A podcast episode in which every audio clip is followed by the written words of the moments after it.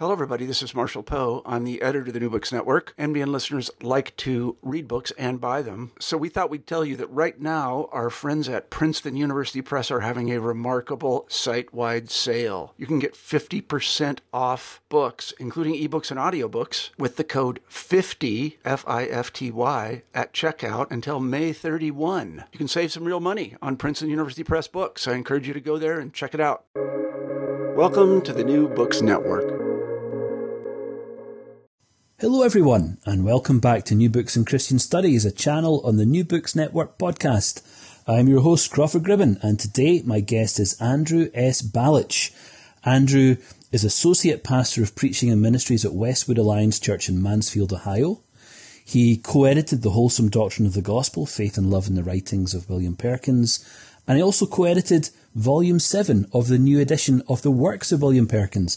Andrew, it's great to have you on the show today and congratulations on your book. Many thanks. It's good to be here. Before we start talking about William Perkins, can we talk a little bit about you? Can you tell us something about your background? Sure. So I uh, grew up actually in Mansfield, Ohio, and uh, went to college uh, at Spring Arbor University in southern Michigan and uh, studied history and theology there. I kind of developed a, a love for history and theology uh, as a high school student. Actually, my my father-in-law is a pastor, and he is a huge fan of the Puritans. And so, as I uh, went to his shelf to to pull a book off, uh, the first one I pulled off was actually the uh, Banner of Truth abridged edition of John Owen's work on the atonement, uh, the death of death and the death of Christ. And so uh, that was my first as a as a junior in high school. 17 uh, year old read that and uh, just just couldn't get enough, and so continued to pursue that love of history and theology there at, at Spring Arbor. Uh, shortly after that, went down to Southern Seminary, where I did my Master of Divinity and continued an emphasis on on history and theology, and uh, then continued on there at Southern Seminary to do a PhD, and decided to to hone in on the Puritans and. Uh, specifically William Perkins, of course. And so it was uh, it was a delightful time. It was a way for me to to wed both my love of history and theology, and to do that um, for for the church and and so that's that's a little bit about my academic trajectory. I will say I've been uh, blessed by by academic mentors um, along the way. Uh, I had a, a, history professor in in college. Uh, his name's Mark Carell, who really uh, gave me a, a, love for the history of ideas, which has not always been in vogue in the, the history world in recent decades, and and then uh, my theology professor Ken Brewer, who was the first one that really uh, saw some potential in me uh, for for academic studies and and started to get me to think about uh, maybe doctoral work. And then um, David Puckett uh, shepherded me through my my MDiv process and encouraged me along the way. And then uh, Shawn Wright, uh, my um, advisor for the PhD program was uh, really instrumental in in pointing me towards uh, the the Reformation in England and the Puritans and and specifically specifically William Perkins. Great.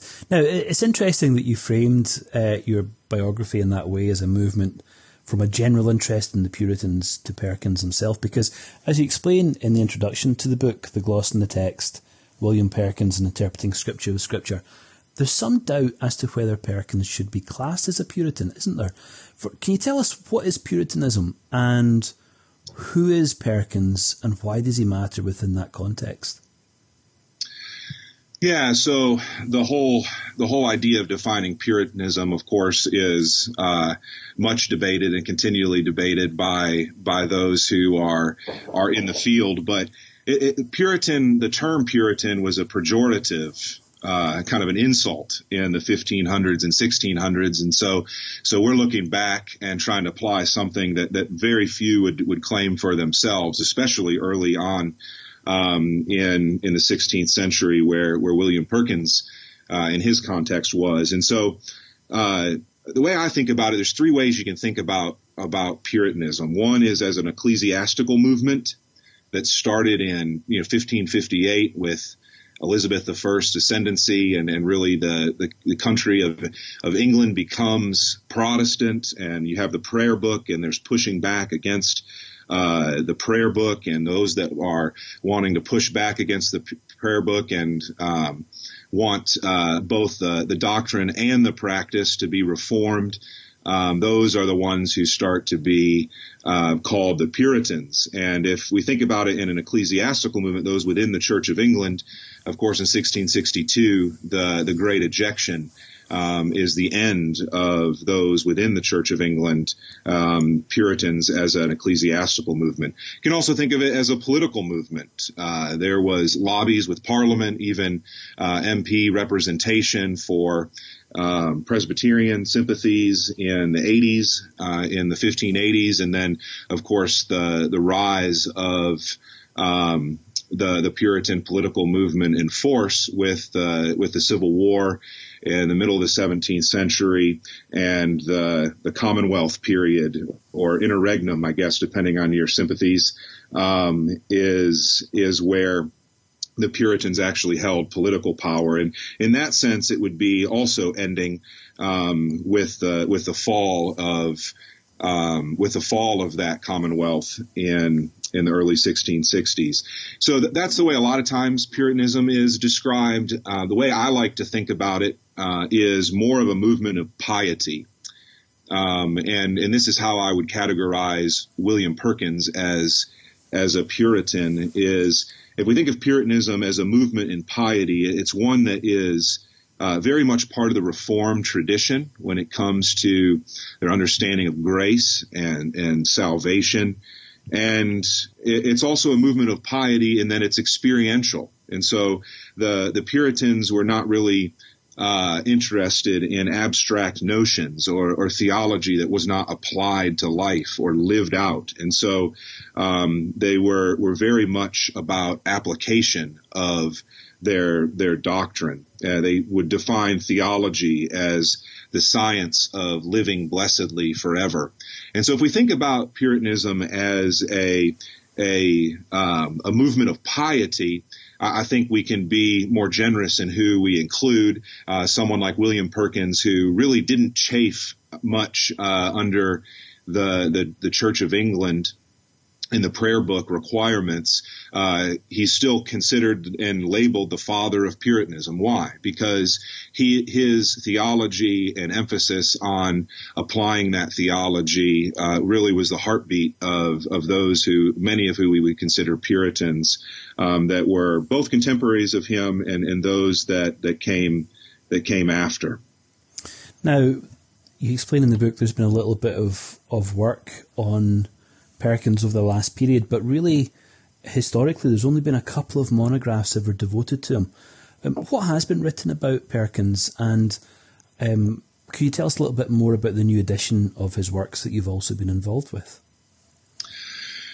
Yeah, so this um, this book that we're talking about right now came out of a, a PhD thesis and as I started looking at the Puritans and looking at Perkins, it became clear there was a lot, a lot of people uh, tip their hat, if you will, to his significance and his importance.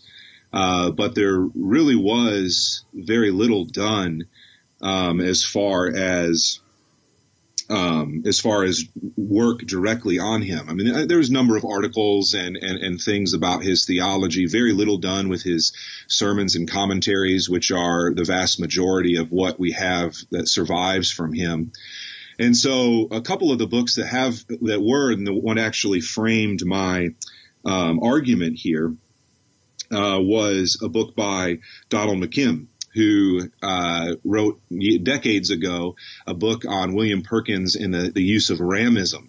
Uh, as a kind of philosophical or rhetorical um, uh, device that, that, uses divisions, and, and, he explained William Perkins and William William Perkins' thought through this lens of of ramism.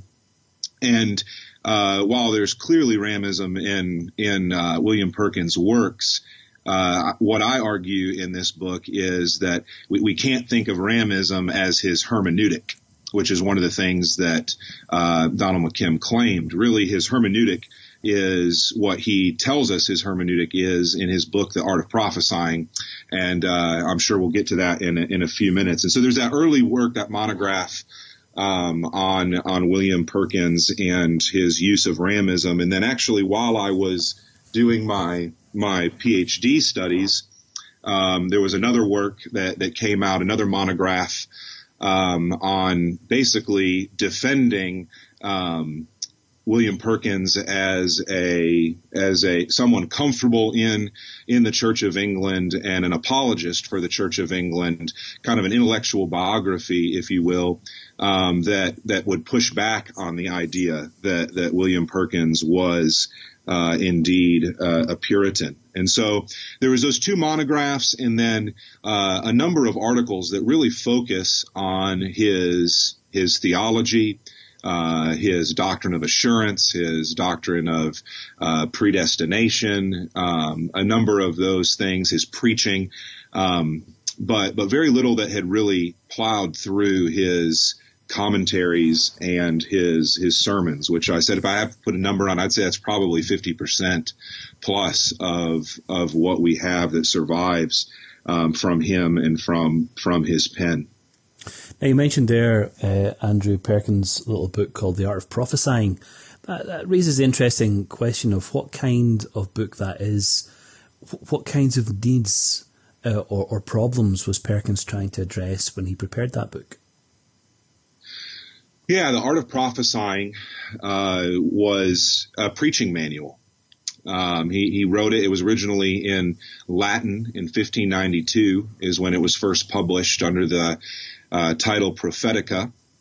And so in Perkins' day, the university education, uh, whether at Oxford or at Cambridge, the two universities at the time, they they they did training, and it was a, a classical uh, education, but they didn't train pastors to be preachers. They, they trained orators, but not someone who would would be able to preach to your everyday layperson in the parish. And so what William Perkins saw as a need was to train people to pastors to preach in what he would call the, the plain style. You, you don't want to have a lot of ornamentation in your preaching. You don't want to use a lot of rhetorical devices. You want to stay away from using Latin phrases and Greek terms. You want to communicate in a way that your people can understand. He believed that the word of God was powerful and drawing from 2 Timothy 3, 16 and 17, he believed that all scripture was inspired and um, and profitable if it was applied in a way that the people could understand and live. And so the art of prophesying is a preaching manual that begins with uh, hermeneutical principles and goes all the way through to delivery and and it, it really um, filled a lacuna at the time uh, for for what was needed to to actually train pastors to preach, not just to be uh, orators or rhetoricians. And so there really was this manual, and then outside of that, uh, the Puritan networks that were forming at this time, and especially as we go into the beginning of the 17th century, you had preaching manuals like Perkins. Perkins was pretty much the the first the earliest, and you had Puritan networks that would draw pastors and young men training to be pastors together for what they would call prophesyings, and they would preach and they would give each other feedback and they would uh, discuss the sermons to try to sharpen each other and make uh, make each other better. And so the art of prophesying was part of a, a larger effort to, to be an addition to um, the university education of of his day. Can you explain why he refers to preaching as prophesying? Yeah, it's kind of interesting to uh, to modern modern ears, but he would think see um, he would see the preacher as the herald, heralders of God's word. And so, just like the prophets in the Old Testament, that were were speaking God's words on behalf of the God, of God, just as the apostles were um, giving us revelation as they preached. For instance, in the, Peter's um, sermon at Pentecost, it wasn't that God was giving new revelation in preachers in Perkins' mind, but the revelation that was closed in the canon of Scripture when it was rightly divided, when it was preached faithfully, uh, it was the very Word of God. And so, in that sense, um, the preacher is is prophesying, if you will. And and so, I suppose uh, underneath that conception, that very high conception of preaching or the office of preacher, uh, there is a, a, structure, a hermeneutical structure that tries to make sense of the biblical text. How does how does Perkins' thinking about pulpit communication reflect the way in which he thinks the Bible should be read? Yeah, I think that uh, William Perkins would be of a mind. I can't quote him on this, uh, but but the, his whole idea of plain style, when you read his Art of Prophesying, the, the, the simple hermeneutical principle of Scripture interpreting itself, and not needing uh, a university education in order to rightly read it. Um, I think that as William Perkins was um, preaching, he was trying to teach his hearers how to read Scripture. He was modeling how one would read and interpret scripture. And, and my, the main thesis of the book focuses on his hermeneutical principles, um, which uh, he would say that scripture interprets itself in in three ways. Uh, there's context, there's collation, and there's the analogy of faith. Context is the heavy lifting of interpretation. What are the words mean in relation to the other words, and the genre of the writing, and and the overall argument of the Apostle Paul in Galatians, for instance. Um, that's where the heavy list, lifting of interpretation goes.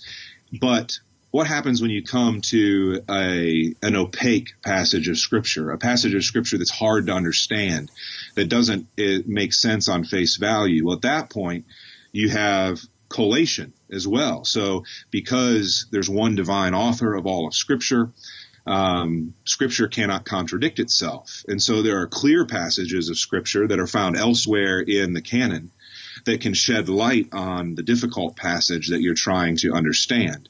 And so you understand first uh, the the message of the text in context, and you have the rest of the canon that sheds light on that passage of of scripture. And then the analogy of faith is essentially uh, guardrails, if you will. The analogy of faith is the most clear passages of Scripture, things things that are determined and part of the Christian faith, the Apostles' Creed, if you will. Uh, things about the two natures of Christ, of the Trinity. When when the Bible talks about something that appears to contradict Christ's divinity, if you will. Well, we know that it can't mean that because we know Christ is divine as part of the analogy of of faith. And so th- that's the hermeneutical side, and you see that in his preaching because the way he describes preaching, there's three movements. You you just you interpret the text or exposit, explain the text, and that's where he's doing this these hermeneutical moves. And you see that in his preaching. And then he'll move to doctrine. He says, once you've done your explanation of the text, then you pull out several doctrines. Not every doctrine you could, but you pull out the doctrines that are most necessary and most applicable to the lives of your people. And as you clearly state what those doctrines are, then you move to the third movement of preaching, which is application. And he has a, a fascinating chapter on or chapters on application in the art of prophesying. He, he's the earliest, at least uh, in, in, to my knowledge, um, writing in England that really wants you to think about application specifically. And so he'll use 2 Timothy 2, 16 and 17 and the whole idea of teaching and per- reproof, correction, training in righteousness. And he'll exposit from that types of application. And then he'll, he'll give you seven different types of hearers that might be in the church that morning or in the parish. And with those overlapping seven and, and 2 Timothy 3, 16 and 17, he's trying to force the preacher to think very specifically about the people that are listening listening and where they are, what they're struggling with, what they need, how they need to live. And so in that way, he's modeling for his hearers how to interpret the text, how to pull sound doctrine out, and how to apply that doctrine to everyday life. Now, the book does a great job, Andrew, of showing how Perkins uses that method uh, in various locations in various genre of his own writing and also in the reading of biblical texts. But in addition to that kind of deep dive approach to any given passage, you also emphasize in the book that Perkins recommends that the Bible be read, or the biblical material be read in a certain sequence. So start with John, move to Romans, move to Psalms, move to Isaiah, and so on. Why does Perkins recommend that kind of sequential movement through the canon, in addition to this um, almost seg- segmented way of reading individual pericope or passages?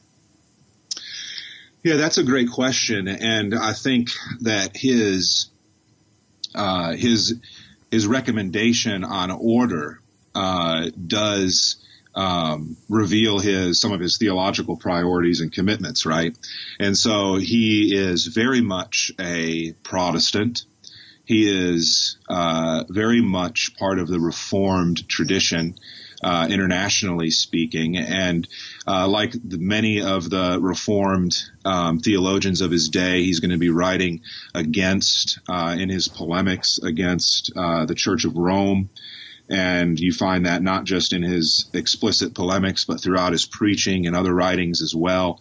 And so I think that he for instance, recommends Romans first because he sees foundational Protestant emphases in Romans um, that need to be uh, grasped and need to be um, firmly held onto, if you will, as you go in, and read other passages of of Scripture.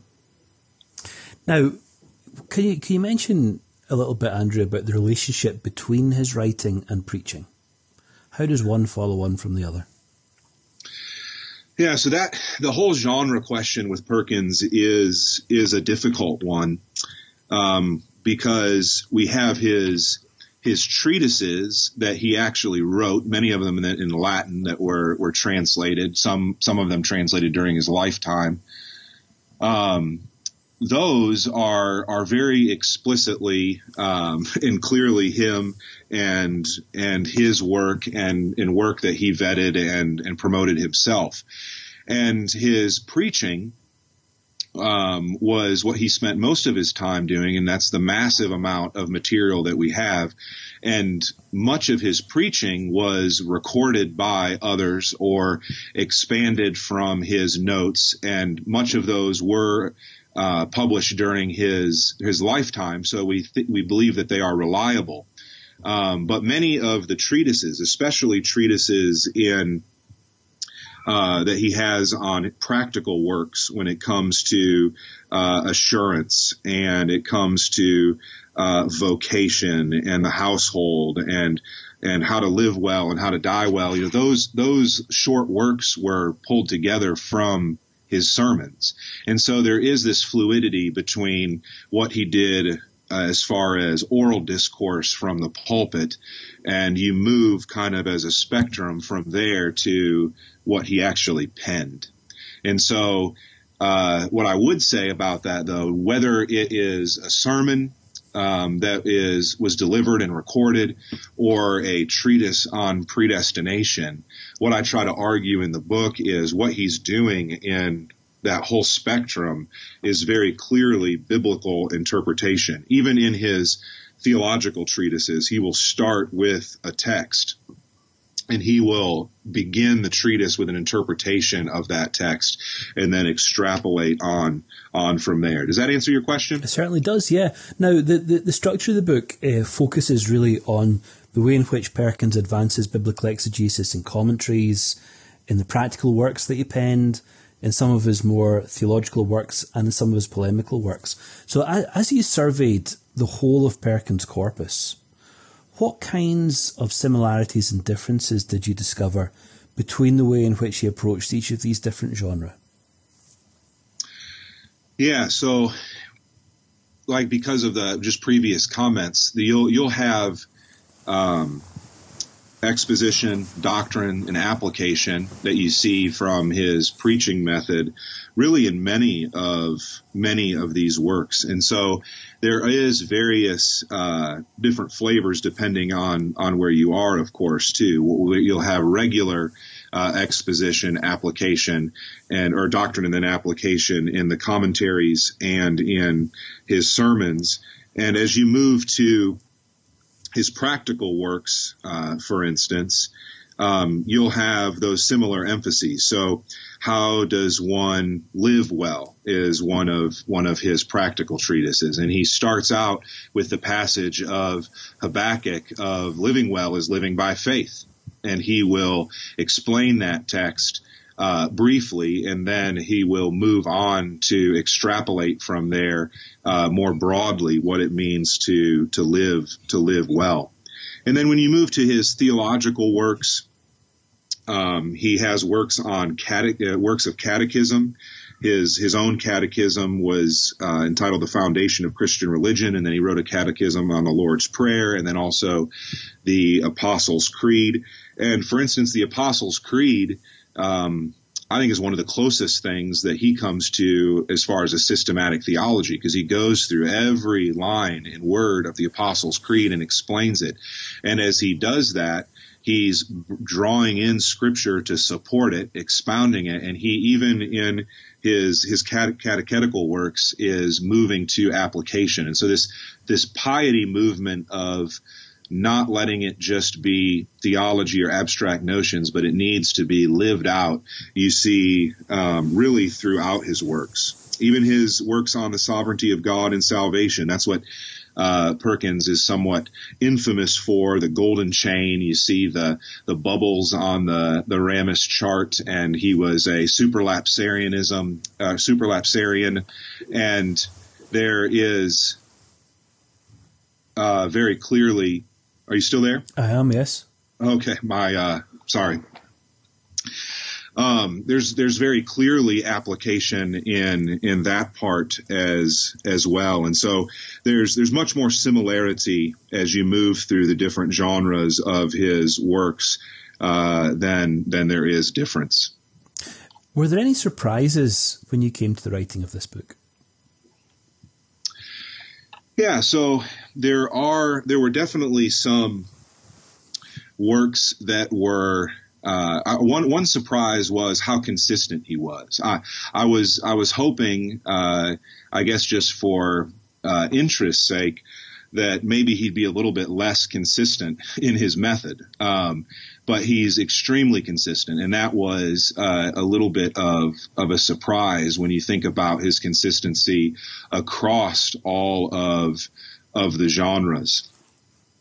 Uh, that said, there there were several places where he he was not, and um, one of those he wrote a, a harmony of um, and, and some of that's just genre. So he wrote a, a, harmony of the Bible, and he starts, he even dates creation um, back to, uh, I, I, believe, don't quote me on this, but uh, it's, I believe it's 4004 BC was creation, and then he goes the timeline all the way up, and he even puts the dates of um, of the the eschaton on on the calendar as well. Some of those, and so when when you come to his his dating in that harmony, um, he's he's not he's moved beyond what he does consistently in the rest of his works, and as a, as a spinoff of that, his his eschatology is uh, because he's trying to apply the, the, passages about the the end of time and the consummation to his current context.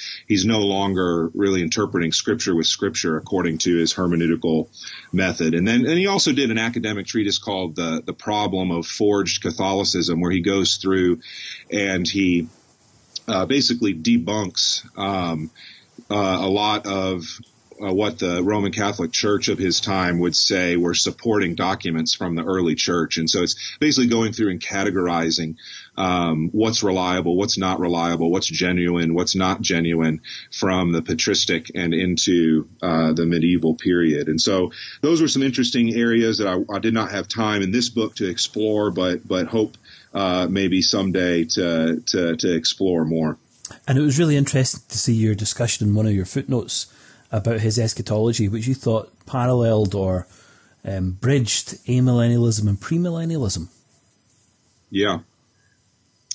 So yeah, that was interesting. Uh, he he seems to um, there, there seems to be this uh, this kind of hybrid uh, because he dates uh, the millennium starting. Actually, he, he he's he's amillennial in the sense that he thinks the the millennium is, is that he was living in the millennium because he saw um, it start in um, uh, around the time of uh, of of Constantine uh, and in the centuries following that. But then he also talks about the incoming of of the Jews, for instance, and and so there's these there's these elements of both. And and I don't know. He he never wrote a a systematic work on eschatology, so it's hard to know because you're pulling from different places. But but he seems to be uh, uh, straddling a couple of different views, at least how those views are articulated today. Hmm. Well, Andrew, we've taken up a lot of your time today talking about this really important new book, the gloss and the text. William Perkins and Interpreting Scripture with Scripture, just published by Lexham. But before we wind up, could you tell us what you're working on at the moment?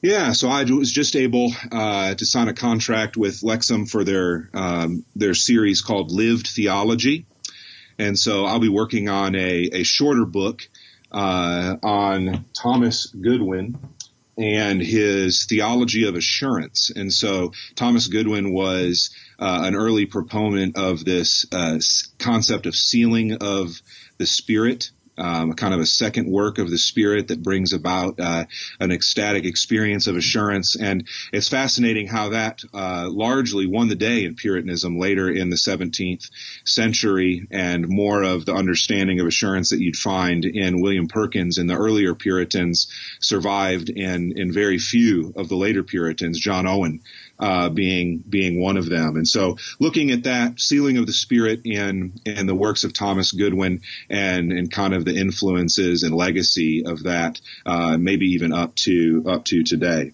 Well, that sounds fascinating, and hopefully you can come back in the program and talk about that, Andrew.